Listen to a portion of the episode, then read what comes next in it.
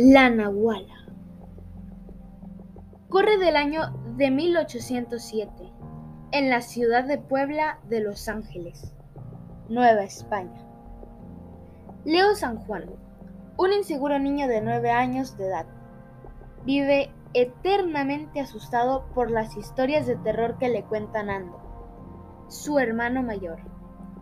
Una de ellas es la leyenda de la Nahuala, según la cual una vieja casona abandonada se encuentra poseída por el espíritu de una bruja conocida como la Nahuala, quien espera el alma de un niño inocente para resucitar y obtener poder absoluto.